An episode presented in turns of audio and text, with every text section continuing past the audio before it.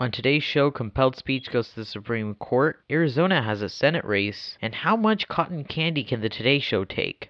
That and more coming up. This is Standing Athwart History. Ask not what your country can do for you. With your host, Isa Sheikh. Mr. Gorbachev, tear down this wall. At this defining moment, change has come to America. And we will make America great again. Welcome to the historic, the record shattering first episode of Standing Athwart History. And since it's our first episode, I'd like to talk about the name of the show. It comes from November 19th, 1955, um, in National Review's mission statement. William F. Buckley Jr. wrote of his magazine, It stands athwart history, yelling stop, at a time when no one is inclined to do so, or to have much patience with those who so urge it. And it is a moment when history needs to be told to stop. There are ideas that are dangerously prevalent. Facts are only valued when they support people's feelings. On this program, I hope to shake out the spin and bring the facts that matter. We begin today with some news stories. For the second time this term, the Supreme Court is considering whether the government can compel Americans to express or support ideas they find unacceptable. The first case was the star of conversations nationwide. Masterpiece Cake Shop versus Colorado Civil Rights was a case involving a baker who refused to make a custom wedding cake for two men. The case involved whether the state of Colorado could force him to make the cake. The baker, Jack Phillips, and Alliance Defending Freedom attorney, Kristen Waggoner, argued that this was the government forcing a business to express a message. They said that that was compelled speech and against the free speech rights enshrined in the First Amendment. The second case, National Institute of Family Advocates, NIFLA versus Becerra, has almost entirely escaped public attention.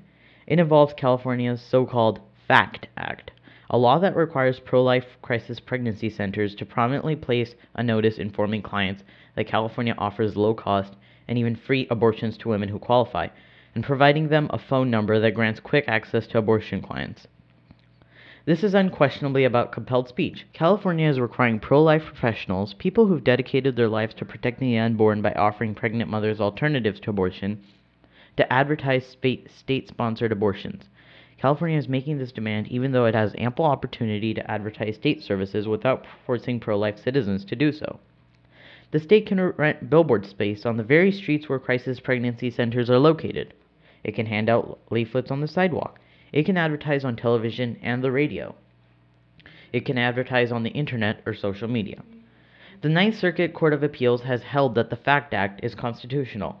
Its decision carved out an exception to the First Amendment for what it calls professional speech and ruled that the state had much greater leeway in regulating, for example, doctor patient communication. There are circumstances when such regulation is appropriate.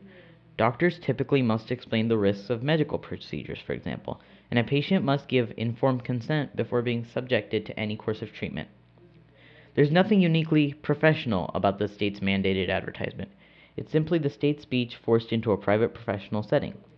If the Ninth Circuit's reasoning holds, professionals who have dedicated their lives to particular religious, cultural, or political causes could see their offices taken control of by the state for alternative expression, their messages undermined by state mandated disclosures.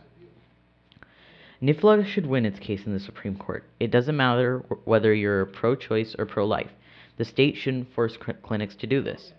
And the court has already ruled that the state can't force citizens to transform their private property into a billboard for the state's ideological message. The case was Woolley versus Maynard, and the issue was whether citizens of New Hampshire could be required to drive with license plates sporting the state's motto, live free or die. The First Amendment has stood as a firewall against state efforts to compel speech. Hopefully, it will continue to. We turn now to the 2018 midterm elections in Arizona. Republican Senator Jeff Flake's announcement in October of last year triggered a hot primary election to burst into flames. Kelli Ward, an osteopathic physician who was already running as a Trump friendly opponent to the longtime Trump critic Flake, was joined by Sheriff Joe Arpaio, Arpaio was the infamous sheriff in Maricopa County. The 85 year old was presidentially pardoned after he was found guilty of defying a federal court's order to stop ethnic profiling of Latinos. The two Trump like Republicans are joined by the establishment candidate, Representative Martha McSally, a congresswoman who is running on her history of being the first woman to be an Air Force combat pilot. All three candidates are running as supporters of the president. Arizona, a red state with an adventurous electorate, could be part of a blue wave and elect a Democrat to the Senate the first time since 1988. The likely nominee of the Democratic Party is Representative Kyrsten Sinema, a progressive turned centrist who is running on the government's ability to help people. Republicans don't know who will be chosen as their nominee in late August. Experts are warning against Warden or Arpaio, saying they may cause Sinema to win. They cite Roy Moore's loss in Alabama.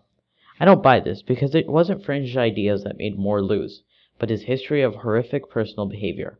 However, Republicans are treading on historically thin ice across the country in these midterms. For the second time in two and a half weeks, the government shut down at midnight on February 8th. Democratic concerns over immigration and some Republicans' concerns over the deficit helped close the government for a little over six hours. Seung Min Kim and Rachel Bade wrote in Politico, quote, Rand Paul and Nancy Pelosi have virtually nothing in common. But on Thursday night, the conservative Kentucky firebrand and San Francisco Democratic leader teamed up to push Washington into what Capitol Hill dwellers are calling the dumbest shutdown fight ever. Incensed that a bipartisan budget deal would balloon the national debt, Paul delayed a roll call on a long term budget agreement until after the midnight deadline to fund the government. And indeed, many on Capitol Hill in both parties thought the shutdown was dumb a Senate aide saying, quote, This is the stupidest thing to happen to Congress in three weeks. This is even more stupid than the name of the new Kardashian baby. Stormy with an I. This is dumber than a screen door on a submarine. This is even stupider than the kid who didn't recognize Justin Timberlake at the Super Bowl. But Rand Paul brought up serious concerns about the deficit. One of the things this bill does is it's going to add $500 billion in spending over a two year period. This bill increases spending 21%. Does that sound like a large amount?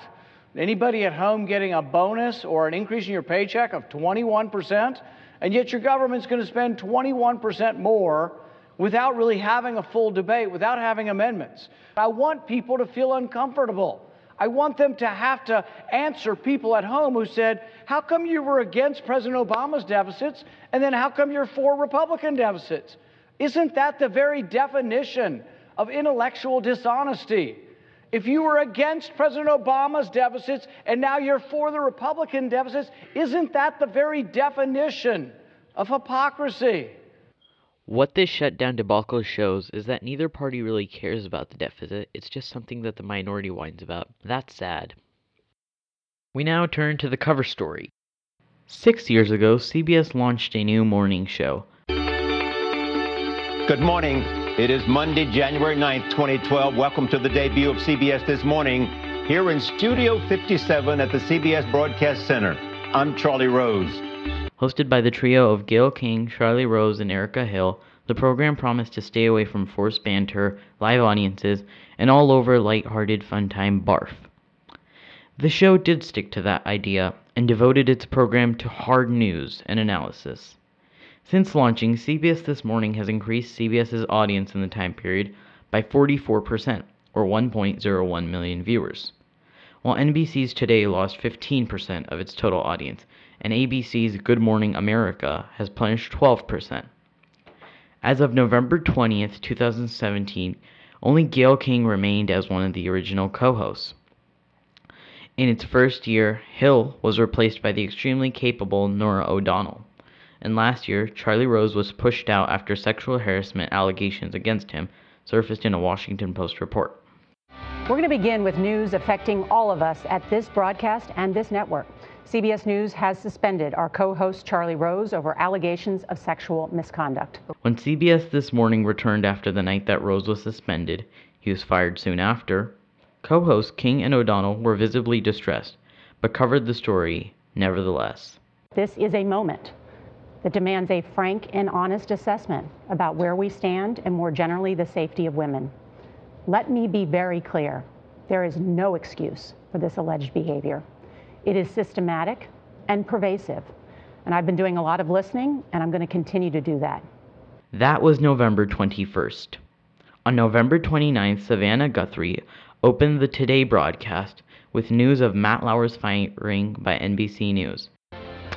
And good morning, everybody. Welcome to Today. And Hoda's here with me at this morning because this is a sad morning here at Today and at NBC News.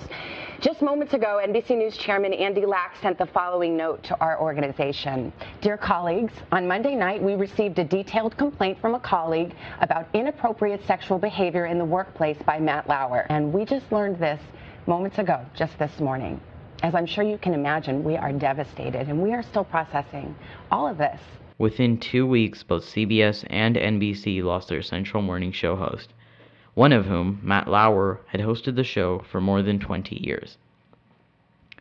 Where the shows will go can be defined by their choices for replacements. On January 9th, CBS announced that Face the Nation moderator and former Slate magazine writer John Dickerson would join the show. Welcome to CBS This Morning. I'm Norah O'Donnell with Gayle King, and look who else is here. What's, what's your name? What, what's your name is? I'm a transfer student here. Yeah. Welcome to the new school, John yes. Dickerson. Although it's not so new, I love what you said yesterday, or Norah, that it's a, it's a new day.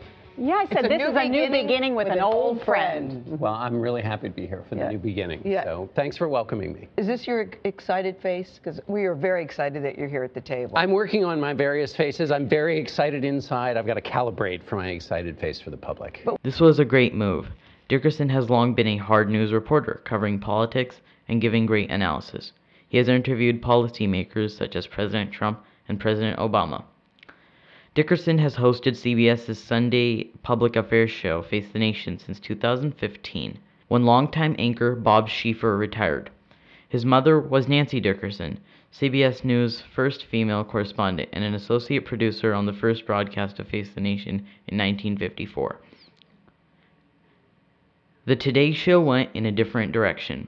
The direction, many say, that it has been heading towards for years. And this is Today. What? We've got some really exciting news to share about us. And here it is, today, Tuesday, January 2nd, 2018. From NBC News, this is Today with Savannah Guthrie and Hoda Kotb. Live from Studio 1A in Rockefeller Plaza. And good morning, everybody. Welcome to today. It's 2018, and we are kicking off the year right because Hoda is officially the co anchor of today. Its current host, Savannah Guthrie, is an admirable host, serving as NBC's legal and White House correspondent before anchoring today. And I have nothing against Matt Lauer's replacement, Hoda Kotb, but she is not the same as Dickerson. Hoda is a skilled television personality but she's known for goofing off with her on screen partner, Kathie Lee Gifford.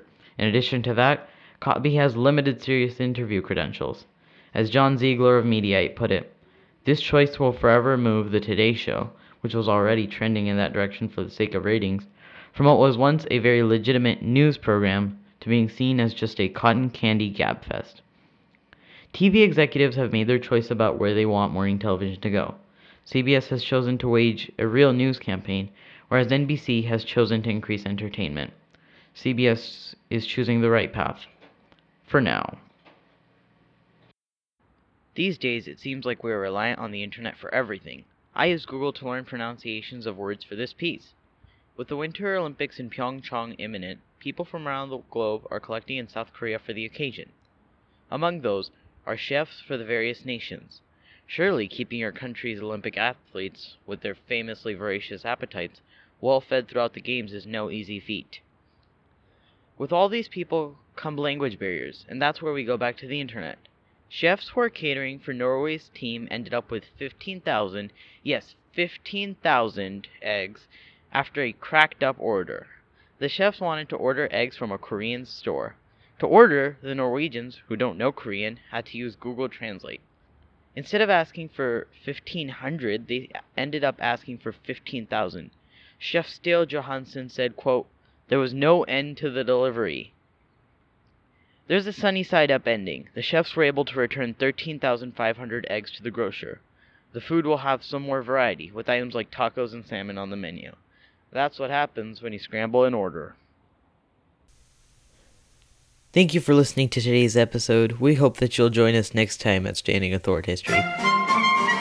Until then, have a great day and don't eat Tide Pods. Bye, I gotta get out of this chicken costume.